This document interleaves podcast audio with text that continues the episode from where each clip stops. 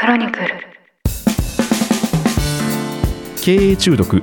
誰にも言えない社長の孤独。この番組ではなかなか人に言うことができない社長の悩みについて語っていきながら大変だけどそれでも楽しい社長という仕事のありのままの姿をリスナーの皆さんにご紹介していきます。こんにちは。パーソナリティを務めます、エッグファード株式会社代表の徳安俊です。よろしくお願いします。同じくパーソナリティを務めます音声プロデューサーの野村貴文です。経営中毒シーズン2第44回です。よろしくお願いします。前回はですねちょっと重ための話でしたね。余震と回収についてでした。まあ、たまにヤックなテーマだなと思いながら話しておりましたが、はい。ちょっと回収できない時はどうなるのかみたいなテーマでしたけどまあね、やっぱりビジネスっていうのはトータルなので、はいどこと取引するかもそうだし、サービスをちゃんと提供して、義務提供して、お金をお支払いいただくというところまで含めて、まあ、その後も本当あるんですけどね、はいトータルで考えるのが大事かなっていうことですかね。そうですねはいでは今日の本編に行きたいと思うんですけど、はい。今日はですね女性が経営者になるということというテーマでお話をしていきたいと思いますほう。はいこれですね実はお便りをいただいておりまして、はいそちらを読み上げながらはい。お話を展開していきたいと思うんですけど、えー読み上げていきたいと思います。こんにちは。徳谷さん、野村さん、いつも大変楽しく聞かせていただいています。経営に悩み、孤独に陥っていた時にこの番組に出会い、なぜこんなかゆいところに手が届くように気持ちを分かってくれるのかと驚き、大きな支えになりました。お二人の浮ついていない落ち着いたスタンスがとても心地よいです。そうかな。ありがたいですね。ありがたいですね。はい、また徳谷さんが深く掘り下げいろいろな具体例を用いて分解分析して話してくれるので悩みがすっきり整理できますこれまでのテーマは男性経営者をイメージしていることが多いように感じます実際経営者は男性が圧倒的に多いのだと思いますちょっとここで補足なんですけどこの方、えっと、女性の経営者の方からはいはい今日お便りをいただきました、なるほど。はい、で続きがですね私は弁護士をしており10年前に事務所を立ち上げ今は都内で弁護士とスタッフ10名を抱える事務所の経営者です。自分が経営をしてみて感じるのはやはり男性社会に入っていく面が強かったということです。雇われていて単にプレイヤーとして仕事をしているときはそれほど女性男性の差を意識することがなかったのでその点は経営してみて分かった盲点でした。男性の部下との付き合い方ももし自分が男性であればお手本になるカルチャーがあると思うんですがそれがないので苦労しました。特に気が強くプライドが高い男性の部下を上手に取り扱うことができずそのうち漁せなくなり最終的に力で押さえつけようとして衝突し辞めていくという経験を何度かしました。また女性原理の一つである繊細さ敏感さその裏側の不安定さを正面から出すことができず上司であっても無理に男性原理に合わせて鎧をかぶっているところがあります。内部からも女性原理のうち繊細さから来る発想力や成功を導ける感性の高さは強く求められているものの感情に揺れやすい不安定さ脆さは敬遠されていると感じます。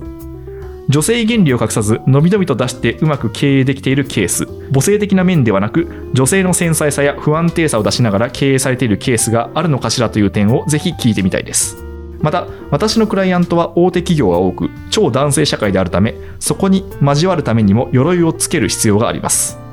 例えば営業の面でもゴルフやお酒を飲んで会社のキーマンと人間同士親しくなることで顧問契約を取るという従来の男性スタイルは難しく初めの数年間はやってみたもののカフェでお茶を飲むのが好きなので息切れして続きませんでした。仕事以外の分野でどうやってクライアントと親しくなり人として選んでもらうのかというところも悩みました。もちろん他との圧倒的な実力の差があれば人間的な関わりなく選ばれるのでしょうがなかなかそういうわけにもいきません女性が経営者になるというテーマについて感じたこと見聞きしたことを率直にお話ししていただければめちゃくちゃ嬉しいですこれからも応援し聞き続けていきます番組がずっと続くことを祈っていますということでした、はい。ありがとうございます。はい。ということで、2点ですね。うんあの1つは、えー女性原理を隠さずにのびのびと出してうまく経営できているケースというのはあるのだろうかというお話。でもう1点はですねやはりですねこの顧問契約を取るといったことに関しては、まあ、ゴルフやお酒を飲むみたいなこと従来の男性スタイルというのが相変わらずこう強いとうん。でそうではないやり方っていうのがあるんだろうかっていうお話ですねなるほど。はい。これは結構今現在進行形でも非常に重要ですしこれからさらに重要になってくるテーマかなというふうに思うんですけど。そうですね。はないかなか奥が深いというか、テーマですね。そうですね、うん。まあ、それで言うと、はい。確かに何でしょうね。これ今までのこのビジネスをこう受発注するのって、うん。まあ、私もなんだろうなこう男っぽいなっていうのはすごい思うんですよね。あそうなんですね。はい。えー。飲み会の場で決まるとか。あのまあいわゆるちょっと昔のスタイルですよね。はい、それで言うと、はい。あの徳谷さんがこれまでその関わってこられた会社さんでも、うん。まあ、女性経営者の方はいらっしゃるんですかね。たくさんいらっしゃいますよ、はい。もちろん。それで言うとどうですか？その割とこううまくやっているというか生き生きとされている女性経営者の方ってなんかこう特徴だったり 傾向っていうのはあるものなんですか？すごい一般化した質問来ましたね。これ逆に男性経営者で生き生きしてる特徴ありますかっていうのとはい。ほぼ同義な質問なので。難易度が高いなとは思いつつ、えまあやっぱり女性経営者といってもなので本当にいろんな方がいらっしゃるので、はいあまりにもくくるのは危険だなと思います男性経営者がたくさんいろんな方がいるのと同様えにそうですね。はい。とはいえ女性経営者の中で今野村さんが生き生きみたいな話をされましたけど、はい。経営業をやり会社を一定持続的に成長ないし維持しながらご本人も生き生きされてる方でいうと私もまあサンプルが結構多いとはいうものの、はい。やや経験値に基づく話っていうのはご了承いただきたいんですけど、ええあの女性全員を代表してるわけではないので、はい。一つは特徴としては明るい明るいっていうのもなんか単純によく喋るみたいな話だだけではなくて、はい。雰囲気っていうんですかねもう少し細分化して言うと思いがあるし、はい。人に対して興味もあるし、うん。ネガティブな話というよりはポジティブな話をしてこうどちらかというと人を引きつけられるような人、はい。ちょっと今日はあえて一般化して話すのでこれ以上はあのいちいち前提置きませんけど、はい。女性経営者の方がやっぱりコミュニケーション力が高い方がうん一般でいくと多かったりとか、はい。あとはおじさんの男性経営者にやっぱり気に入られるというか仲良くなってる方は結構多いと思はいい。はい。ます。はい。でそういう方っえてえ。待ってるというよりはうん。おじさまの懐に入っていったりとか、はい。はい。これ迎合するという意味ではなくて同じ目線で話したりとか、うん。変な性的な意味ではなく仲良くなってるような人が多いイメージはありますね。うん。だからうんうん女性経営者ファンというか、はい。あの人となんか飲んだり一緒にするといいよねと言えるような人が多いのはうん。傾向としてはあるかも。まあ、それはなんか、そんな感じしますよね。うん、あのコミュニケーション力は、まあ、これはあの、まあ、私もちょっと前提置かずに、まあ、全部一般のとして話しますけど、うんあの確かに傾向としてはあの男性よりも長けてる人多いなって感じはしますよね。そうですね、ええとは思いますね。はいが一つ目かな。はい、他にはありますか？二つ目としてはイメージで言うとやっぱ結構行動力ある人は多いかなとは思います。はいはい。ガツガツしてるっていう意味ではなくてフットワーク軽く、え結構いろんな人と話したり場に行ったり、えはい。機会を作りに行ったり。でこれはあの今時代柄もあって女性経営者を増やすべきだみたいな論調も結構あったりとか、うん。あとは大きい会社とか大きい組織とかもその中で一定女性割合を高めないといけないって言われてたりするので、はい。まあこれはちょっと手段が目的化してる側面もないとも言えないと思ってるんですけど、うんなので普通におじさんが行くよりも話を聞いてもらいやすかったり接点作りやすいっていうのは現実あると思うんですね。うん確かに。やっぱり絶対値として少ない以上は目立つし、ええ話も聞いてもらいやすいし、はい覚えてもらいやすいし、うんっていうのは正直あのあります。なので1個目のコミュニケーション力も高く明るい方でどんどんフットワーク軽く動いて巻き込んでいってる方は多いかなと思います。でこれは必ずしもゴルフとか飲み会に行くという意味ではなく、はいはい。普通に積極的に打ち合わせしましょうとかランチとか、ええ別にオンラインでもいいと思いますし、はい。印象に残りますよね。うん。よくあのパーティーとかあるじゃないですか、名刺交換とか、ええ。なんとかパーティーとか。で大体スーツ着たおじさんばかりなんですよね。まあそうですね。私もその一味なんですけど、まあまあ現実そうだよ私も。その一味なんだがやっぱえりえ数が少ないので目立つし、はい。印象にも残るしうん。朗らかで雰囲気のいい方だといろいろその後広げやすいのはあるんでしょうね。確かに。だからまあこれはあれですよね。もう特徴として、うんまあ使えるものは使うじゃないんですけど、まあままあそれである意味こうプラスになるんだったら、あ、うんまあそれはこう事業に使っていけばいいってことですよね。まあそうですね。えすごくあの冷静に言えばそういうことだと思いますし、実際そういう方は多いとは思います。なんかあの昔、うん。あの中年企業の是非みたいな会が経営中毒であったと思うんですけど、やりましたね。はい、でそれでなんかその若者と中年企業ではい。なんかメリット、デメリットってあったじゃないですか。ましたね。で若者のが応援されやすいっはい。ていうのがありましたよね。ありましたね。中年からするとデメリットなんですけど、はいはいそうですね。多分それと同じで今は数が少ないから女性起業家の方が応援されやすい。応援されやすいのは、こえ。えれは事実だと思います。はいまあ、女性だから応援されるっていうこと自体も、女性の皆さんからするとうん。ちょっといいと思うか悪いと思うかありますけど、まあそうですね。でも現実おじさんより若者の方が応援されやすいのと同様に、はい。はいおじさんよりも女性経営者の方が応援されやすいです。うん。これはあの年次によらず。はいはい。っていうのはありますね。そうですね。ははい。い、で今2つ出てきましたけど3つ目ありますか？生き生きされてる方ですよね。はい。やっぱりね事業とか会社の目指せる世界観がすごい好き。どっちかというともちろはい。ん数字も大事だし、え事業として何パー成長とかもあるんですけど、えはい。こんな人を増やしたいとか、ええこんな風な社会になったらいいなとかこういう人に喜ばれたいとか,、うん。なんか別に無理やり社会インパクトを大きくして世界を変える必要はないんですけど、はい。ご自身がやってることに対する思いがすごい強い方が多い気がしますね。うん。これもね、まあ、男性もいろいろですけど男性のがその辺の思いを伝えるのが少し下手くそな方も多くて、はいはいはい。例えば野村さんは音声コンテンツとかポッドキャストすごいお好きだと思うんですけど、ええ。どちらかというと男性は左脳的に意味があることを説明しようとする方が多いとはい思うはいはいんですよ。ええ。でも女性の方がポッドキャストがこういかに素晴らしいかとか、ええ。こんな世界観がいいと思わないっていう形で、周りの共感を呼べるようなこうイメージを持って広げられる方が多い気はしますね。確かに。そこはそうですね、うん。なんか脳みその構造なのかもしれないですけどあの女性の方が、うん。なんでしょう熱量が質伝わ量とかってくる感じあり感情面とかも含めて伝えられる方が多いかなとは思います。うん。で最後4つ目で言うと、はい。まあ無限にあるんですけど、ええ。これはね男性女性によらずですけど周りの人を集められる方かな。はいはいはい集められる。自分にない強みとか武器を持ってる方を集められる、これは別に女性経営者だけじゃなくて男性経営者でも全くひ同じで必要な力ですけど、はい。例えば今申し上げたような方はあえてその標準的というか無理やりステレオタイプ的にそういう経営者がいるとすると、はい。例えば数字とか計画が強い右腕っぽい男性、うん。まあ、これ女性でもいいんですけどね、はい。方がいたりとか他のこういうお格論の細かいことが例えば得意な方がいたりとか、えっていうえ形でチームをうまく蘇生するというか、まあ、助けてあげようっていうのかな周りが、はい。一緒にやりたいなやってあげないとなと思わせるような方が多い気はしますけどね、うんそういうことですね。まあ、この辺もやっぱりはい。人へのこう思いとか、うんそれこそ、うあのお便りにまた繊細さとか、はいみたいなことも寄与してるのかもしれないですけどね。確かに。お話を伺っていいと思ったのはあの、まあ、どうしてもその女性経営者っていうとこう、まあ、この方のメールにもあった通り、まあ、母性みたいなのがうんこうフィーチャーされがちじゃないですか。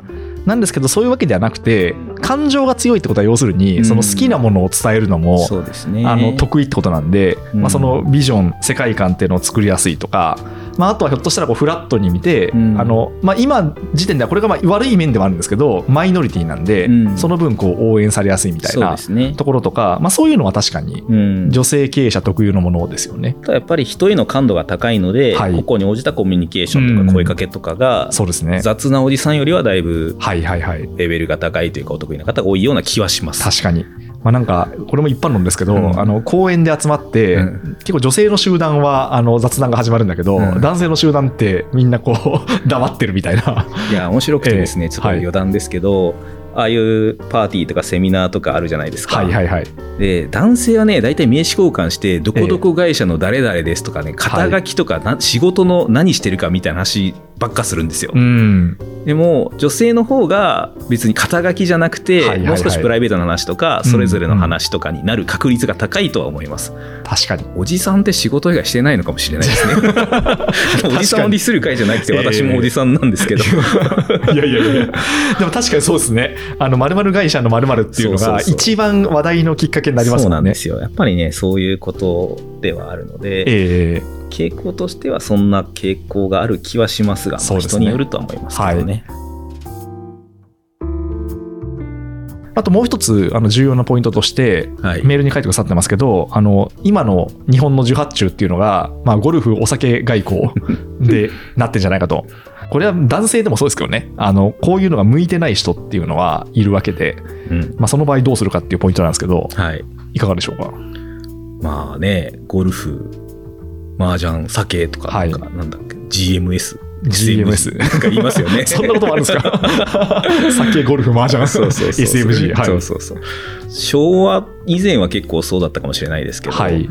今はだいぶ減ってると思いますけどね、うん。そもそもコロナとかもあったので、はい。飲み会ありきではなくなりましたし、ゴルフも全体ではしない人も結構多いですから、え男性社会というふうにあえて言うと、それが全部そのゴルフと酒で回ってるかというと、そんなことは全然ないとは思います。ただ、それをお得意なパターンとか、お互い好きだからやって関係を築いたり、18につながってるのはもちろん多分にあるとは思いますえけどね。うん全然みんなありではないとは思いますけどね。はい私個人の感覚なんですけど、うん。ゴルフは確かに、うん。まあ、あと麻雀ですねうん。はだいぶな、まあ、一部の方かなっていう感じがしてるんですよ。うん。でお酒というか、うんなんですかねその対面でたくさん時間を使ってうんなんぼみたいなところは割となんか今でも残ってるのかなっていうふうに思っていてうん。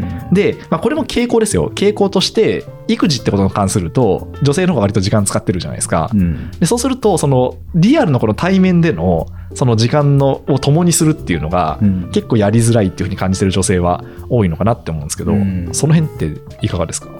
実際時間の使い方の統計値傾向値で言うとそうだとは思います、でももうそれはしょうがないと思っていて、うん。別に男性だって毎日飲めるわけじゃない方もたくさんいますし、はいむしろ社長業って忙しいので例えば一つの事業があるけど二つ目の別の事業があって二事業目三事業目があったら一つの事業に全部時間割けないですって言ってるのとほとんど同じようなもんなんで、はいはいはい。飲んでたとしても結局飲んでる内訳のポートリオというかバランスじゃないですか。確かにそうですね。っていうふうに考えると、はい。もう制約の中でまず飲みについては飲むことが目的ではないので、うん。対面で話すことに意味があるのであれば、まあ、ランチか、まあ、あるいは朝が動けるんだったら朝食とかもあるし、別にお茶しながらでも書かれてましたけどいいとは思うんですよね、うん。ガチガチの会議室じゃないコミュニケーションの仕方って今のお茶以外にもいろいろあると思いますし、はい。あるいはまとめてあの一人一人飲むのは時間が難しいけど、ええ。なんか月に1回とか、はい。そういうちょっとみんなでご飯に行く会とか、うんうんうん。何人かでランチ会をするとかっていう使い方もあるでしょうし接点は作れると思います。うん。でゴルフについては確かにゴルフに行くと仲良くなるのもよくわかるんです。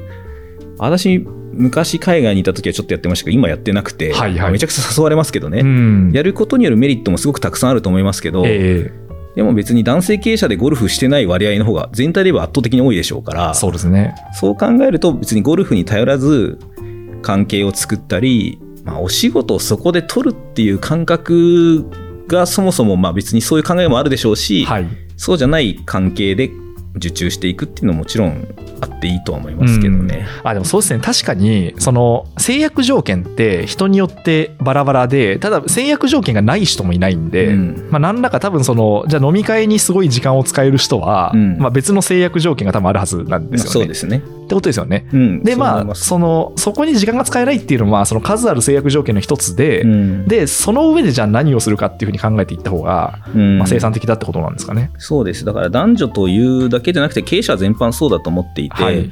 まあ、ないものはいろいろあるじゃないですか、ええ。私ももっとああだったらなこうだったらなとかいろいろありますけど、はいはい。まあでもないものねだっててもそれは全部事業もそうですけどしょ しょうがないというか、まあ、その中で考えていくしかないから、ええまず制約条件があるんだったら制約条件そのものを緩和、まあ、ゼロにできないとすると緩和できないかとか、はいはい。週7飲みに行けないけど週1、2ぐらいはどうしてもその時間作りたいんだったら捻出できないかとか、ええまあ旦那さんとなんか分担できないかとか、はい外部のシッターさんとか活用できないかとかもあるでしょうし、うん仮に子育てが要因であればね。はい。で、まあ、ゴルフのところもゴルフしたいけど自分がやらないんだったら別の手段で関係性を築けないかっていうことだと思うので、制約条件を解消するだし制約条件があるんだったらもうそれをしようとして別の手段をやっていくしかないとは思います、逆にでも他の人がやってないやり方でね何か自分なりのパターンができたらそれはそれでいいことだと思いますけどね、確かにそうですね。なんかそのだからさっきの相対的に人数が少ないから、うん。あのこう可愛がられるというか、うんうん。その押されるっていうのはまあ多分裏面だと思うんですよねね。これっていうのは。そのまあおおじさん的なコミュニケーションってあえて言っちゃいますけど、うんうんうん。おじさん的なコミュニケーションができない代わりに得ているものもあるみたいな、そういうことなんですかね？そうですね。ちょっと脱線すると、はい。私の話ないしいろんな会社さんの話を含めると、え関係性で受注するっていうのは確かに短期的には寄与するんですけど、はい関係性がなくなると切れるっていう側面もあるんですよ。はいはいはい。発注してる側もえベタベタの関係だから発注してるけど、うん例えばその役員が異動になったりはい退職されたりすると、その下の方との関係がそこまで強くないとうん普通にやっぱり切り替えられるっていうことも全然あって、えはい。だからこれは特定の人に依存した営業が社内で言うとねその方が仮に辞めちゃうと関係が切れてなくなっちゃうみたいなのと同じで、はい。もう少し例えば組織的な強みだったり何かパターンをうまく構築してやれた方が実は変化には強かったりするっていう側面もあります。確かに。それはありますね。うん、だからこれはあの、まあ、規模がかなりちっちゃかったりスタートアップの初期ははい。個人の属人制で営業したり受注したりしますけど、うん。まあ、10名ぐらいっておっしゃってたかな、はい。まあ、いずれにしても例えば会社規模としてこのお便りの会社さんが大きくしたいかどうかは別問題ですけど、ええじゃあ100人500人1000人になった時に社長が全部飲み会とゴルフで受注してきてるかってそんなはずはないんですよ。そうですね。まあ無理ですよね、無理なの。で結局それは会社のフェーズが変われば一番最初は社長が飲んでやってたとしてもやり方を変えてていかないといけなくて、は別に男性だろうが全く同じですよね。うん。というふうに捉えるとゴルフと飲みには行けない中でもどうやっていくかっていうのをやっていくしかない、まあでもお便りにも圧倒的な強みがあればえいいんでしょうけどって書かれてましたけど、もうこれはねもう全経営者同じですよ。そうですよね。私もだって行く方だもん、そうだもんだし他の会社さんもみんなそうだとは思いはい。ます。はい。それはやっぱりちょっとどんな事業か詳細は分かんないですけど、ええちょっとずつ積み重ねていくことが大事かなと思いますけど。うん。確かに。あでも今の考え方も本当その通りだなと思ってだから全部両面があるんだなっていうのは、まあ、当たり前の話ですけど、うん。思ったんですよね。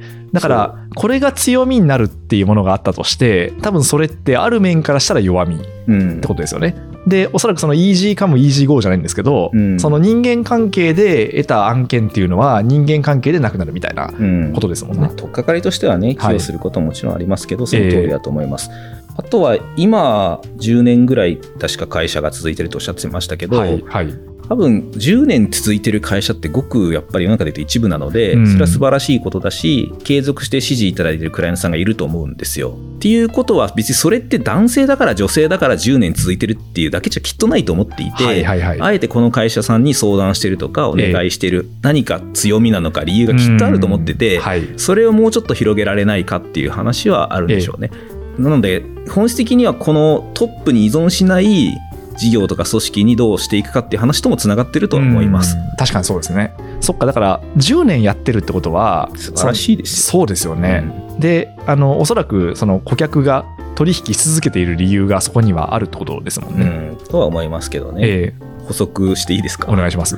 とはいえきっとこういうお便りをわざわざお忙しい中こんなにたくさん書いて送っていただいてるっていうことは、はい、まあひょっとしたら何か女性だからどうだこうだとか、うん。男性だからどうだとかって言われたり感じる機会も多いのかもしれないし、えうんとこれは私がいろいろ接してて思いますけどあるいは経営者になる前だったええ。りも含めて、何か女性だから男性だからと言われてきた経緯が、まあ、これ男性経営者もあるんですけどね、はい。コンプレックスとか経緯とか何かがあるのかもしれないなとは思いますと。えはい。そういう場合って、まあ、自分の中でちょっとそれを言語化したり洗い出したりしてみるのも悪くないと思っていて嫌な思いしたこともきっと1年や2度はあるんだと思うんですね。はい。女性なのになんとかだねとか、うん。女性なのにこうでこうでとか、ええだから女性はどうなんだとか多分ゴルフ来ないとか飲み来ないとか言うというおじさんとかいると思うんですよ。はい、でも別になんかそれはもうしょうがないとして、うん。いろんな出来事があったり自分がなんか今そう思ってる理由とか背景とかちょっと言語化して整理してみるとまあ別にそんなに気にすることじゃないなと思ったり、うん。逆にそれゆえの武器もあるかもしれないなっていう、はい。周りに必ずしも流されなくても自分なりのやり方でちょっとずつ進んでいけばいいんじゃないかなとも思ってます。うん。例えば私でも、まあ、常にいろいろ言われますよ。皆さんに近いところだと例えばかなりご年配の経営者さんからすると、はい徳也君は若いのになんとかだねとかって言って、うん。まあ、それはどっちかというと褒め言葉で言っていただいてると思うんですけど、はいまあ、多分70代80代からすると40代だろうが50代だろうが若者でしょうし、えー例えば海外で働いてると日本人なのにとか、はいはいはい。だからアジア人はとか、えーアジア人代表じゃねえよと思うんですけど、うんそうですね。やっぱ欧米行くと言うか言わないかはあるけど、実際にそういうことを言われたりとか、うんうん。まあ、そもそも機会に呼んでもらえないとか、まあ、でもしょうがないじゃないですか。じゃあ私は明日からアメリカ人です。わけにいかないのでね。はい。もうその特性は抱えて生きていくしかないし、うんうん例えばあの経営者の中だとすごい地頭のいい進学校の方々とか、はい。どこどこ大学出身者とかだとやっぱそういうコミュニティがいっぱいあって、うん。まあ、私はあんまないんでそうするとやっぱどこどこ系のコミュニティはいいよねとか徳谷さんそういうのないんですねとかないものはない、しょうがない、うん。作っていくしかないし、えまあそれは受け止めつつ、ーうんうん。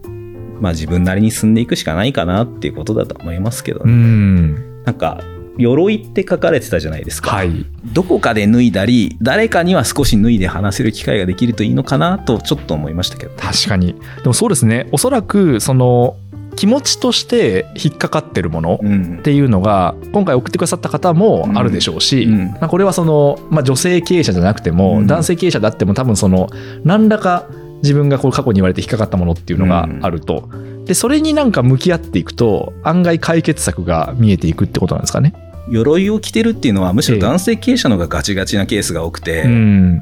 一般的には男性経営者は強くないといけないとか、はい。弱音を言ってはいけないとか、もっともっと働かないといけないとかだからそれこそね 社長の孤独ですけど 本当そうですね。本当にガチガチで、もう寝ても起きても着てるからもう体の一部みたいになってる人もたくさんいますけど、え。でもやっぱりだからこそ自分の気持ちに蓋をしてたりする部分も男性経営者の方がねむしろ多いぐらいだと思っていて、別に常に脱げとは言わないんですけど誰かには脱げたり本音で話せたり相談できたり、まあ、それは社外の人でもいいと思いますし社内なら社内でいいと思うんですけどそういうきっかけをちょっとずつ作っていくのは大事。そうじゃないとねなんかカチカチだとねパキって折れちゃうことがやっぱあるんですよ。うん。柔軟性がなくて。ーはい、っていうのは本当に男性もそうだし、うん。女性もそうだし素で入れるっていうのは大事かもなと思いますけどうね、ん、たまにはね。ちょっとだけ最後補足しますと、はい。経営者ってなんか原体験ある人多いじゃないですか。はい、あのわざわざこんな事業とか会社をやろうと思ったきっかけうんとかがあるから、はい、それがなんか毎日楽しすぎて会社を起こしましたって人あんまいなくて、うん。こういう経験が自分の中でしんどかったとか、はい。こういう課題を解決したいと思ったっていうことがある人がまあ一定多いしそれは経営をしてる中でもいろんな課題とか原体験と呼ぶのかなみたいなものがあって要はそういう経験をしているからこそ見えることがあったり気づくことがあるんですよ。はい毎日が順調でなんか朝から晩まで楽しいなだとあんまり何も生まれてこないっていうのもあって。えから今このお便りの方が何かしらモヤモヤしたものとか葛藤があるんだったらそれはひょっとしたらこれからの経営のヒントだったりまあもしくはクライアントさんだったりのね経営者がそうかもしれないので、うん。そしたらすごい分かってあげられるじゃないですか。そうですね。はい。それはおじさん経営者には分からない気持ちが分かってあげられるのかもしれないし、っていうヒントというかこういう経験もきっと生きるものはあるだろうなと思います。なんか無理やり何でもかんでも次につなげる経験と捉えましょう丸みたいな話ではないんですけど、はい。でも現実やっぱりいろんなし経験をすればするほど人は幅も深みも出てくるのかなと思いますけどね。そうですね全てのそのしんどいことがじゃあ全部その肥やしにできますみたいなそういう単純な話で でははない。ないとは思うんですけどでもひょっとしたらどこかでそれを経験したことが、うん。なんでしょうねこう仕事の幅とでもいいんですかね。そうそう。ええそれにつながる可能性があるってことですかね。ただそれを押し付けてはいけないっていうことです、ええ。自分はそれを経験してそういうことへの、まあ、感度は一定あったとしても、はい、じゃあみんなそれを同様に感じるべきだとか、うん。ってなっちゃうとちょっとやっぱだんだん違ってきちゃうとは思いますけどね。そうですね今回はですね女性が経営者になるということというテーマでお話をしていきました。うん。なんか私個人的にすごい感じたのは、うん。やっぱりそのなんでしょうね何かしらその自分の境遇というか、うん。まあ、置かれているその属性っていうんですかね、うん。に対して何か思うところがあるとすると、うん。やっぱそれって一体こう何が原因なのかなっていうのをこう探りに行くうん。というのはあの割と有効な手段。これはその女性経営者に限らずうん。結構有効な手段だなっていうふうに思ったのとうん。やっぱりこう制約条件は誰にでもあるなっていうのを思ったんですよね。う。ん。でひょっとしたらそれがあのある面ではメリットにつながってるかもしれないんで、まあ、そっちにやっぱこう目を向けていくんだろうなっていうのをお話伺っていいと思いましたね。そうですね、ええ私は別に男性代表でも女性代表でも何でもないですけど、はい、まあ、結局人と比較したら男性だろうが女性だろうが足りないものとか違いはたくさんあるわけであって、はい別に男性でもコミュニケーションお化けみたいな人もいればですね、うん私もパーティーとか行っても正直あんまり気乗りしないなと思うこともありますし、はい、でもやっぱりそれはしょうがないじゃないですか。そうですね。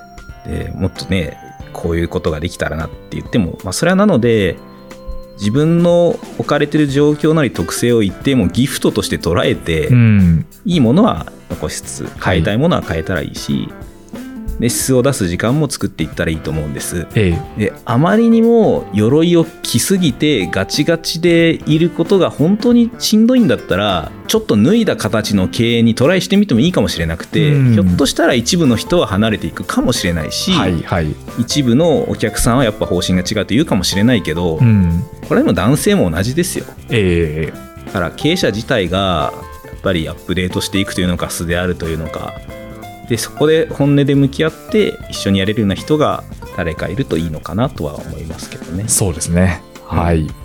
では続きは次回いきたいと思います。はい経営中毒誰にも言えない社長の孤独ここまでお聞きいただきましてありがとうございました番組への感想は「ハッシュタグ経営中毒」すべて漢字で X に投稿いただければ嬉しいですそしてこの番組を聞いてぜひエッグフォワードに相談したいという経営者の方々一緒に働いてみたいという方々はお気軽にご連絡ください。